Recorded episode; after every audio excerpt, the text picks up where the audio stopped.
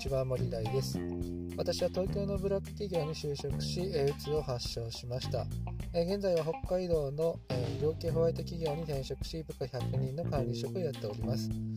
この番組は部下100人を持つサラリーマンが楽しく働くヒントを発信する番組となっております、えー、はいというわけで皆さんいかがお過ごしでしょうか。今日はね木曜日です。えー、今日は北海道は28度ぐらい、えー、少し風が強く、まあ、過ごしやすいかなというふうに思います。はい、というわけで今日も、えー、本題に入っていきたいと思います。今日はですね、え競争心やライバル心のない人の、え長所と短所ですね、まあ、特徴とか、え改善策についてお話ししていきたいと思います。え、組織の中にはねやっぱりあの競争心が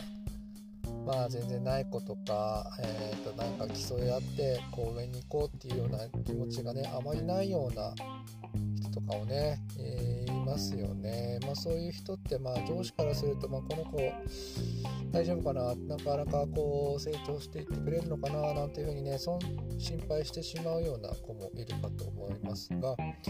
えー、競争心やライバル心がない人の、えー、特徴ですがまずですね、えー、っと心理学的にはですね、あの組織の中の、えー、分類をタイプの分類をしている人がいて、えー、群れ思考型ですね。友人関係の、えー、深刻さを避け楽しさを求め一緒にすることを好む人ですね。まあ群れるってことですね。対人対居群対人関係の深まりを避け他者との評価を気にする人ですね、えー、優しさ群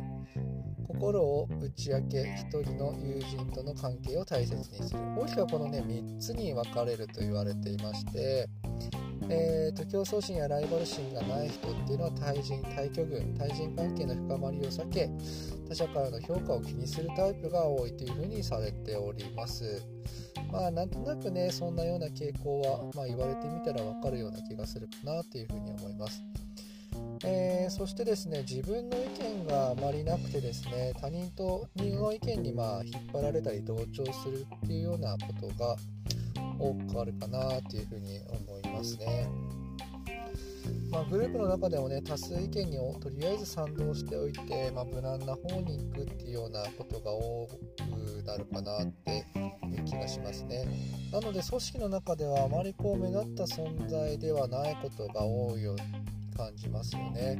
まあ、自分の意見をあまりこう表面的にこう表に出さないような性格とか特徴があるっていうのもあるので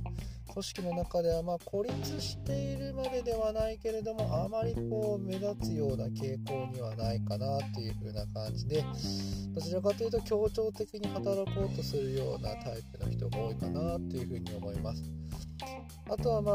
あ人一倍他人のね目をいつも気にしているっていうようなこともあの、あるかなというふうには思いますね。はい、競争心が、ま強い人よりもむしろ他人と比較しているのかもしれませんよね。あのー、他人に負けないために自分を他人と比較してっていう風にそういう風な比較の仕方ではなくてえーと、他人と比較して自分がどうやったら目立たないようになるのかなんていうようなことをねあえて考えたりしてるような人もそういう人の特徴なのかなっていうふうに思います。え、共同心やライバル心がない人の、まあ、長所ですね。いいところ。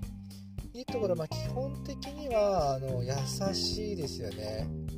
はい。ものすごく優しい人が多いです。まあなんか声かけてもねすごく親身にあの話を聞いてくれたりですね。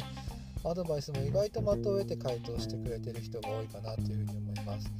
そして陰ながら努力している人が多いですよね。あの淡々とコツコツと努力している人が、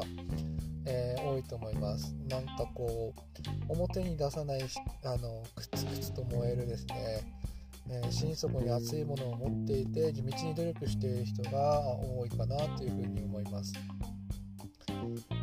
あとはですね、まあ、先ほどの特徴にも挙げましたがやっぱりあのこれもまあ短所でもあり長所でもあるのかなと思うんですが、えーと、やっぱり他人とをすごく客観的に分析しているなっていうふうに思うんですよね。えー、人一倍他人と比較しているあのところがありますので他人っていうものをものすごく冷静に分析しているように、えー、感じますし、まあ、それがね、え短所というよりも、まあ、むしろ長所の部分でもあるのじゃないかなというふうにも思ったりしております。え次はね競争心やライバル心がない人の短所になりますがやっぱりこう目立と目立たないようにしてますのでやっぱり率先して自分から動くことはないのでどうしてもこう消極的に、えー、見られがちかなっていうふうに思います。とはまあチームの中でもね意見の衝突とかぶつかり合いをあの特段避けようとしますので、まあ、ディスカッションすることがあの苦手です。うん、そしてあのあまりこう人前でね、あの話したりするっていうこと、まあ、目立つことがあまり好きじゃないので、まあ、プレゼンもあまりうまくないうまくないというよりはなかなかこう自信なさげになってしまうというようなねことがあるかなと思います。頭の中ではねいろんなことを冷静には考えてるんだけれども、まあ、あまりこう目立つようなことが好きじゃないということで、まあ、プレゼンがあまりうまくできないというところもあるのかなというふうに思います。では、えー、その競争心やライバル心がない人への改善策ですがうーんとまあそうですね。やっぱりこ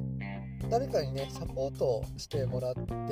えー、くともいいのかなっていうふうに思います、えー、頭の中ではうまくねこう物事を冷静に判断してるしあの人のことをこう見てはいるんだけれども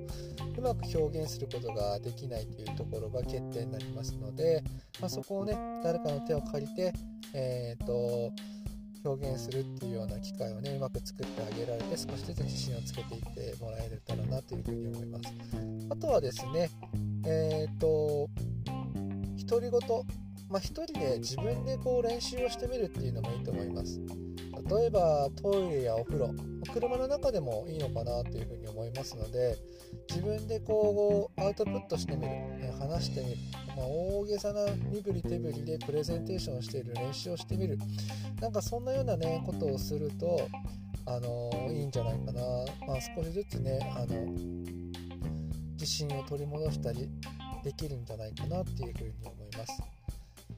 えー、とまあ競争心やあのがあんまりなくてねあのライバル心がない人へを、えー、っと、まあ、競争心が強く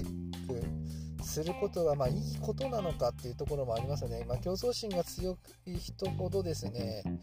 実はま精神疾患を病みやすくなってしまうというようなこと研究結果もありますので、まあ、これはまあ度合いにもよるかなというような気がするので、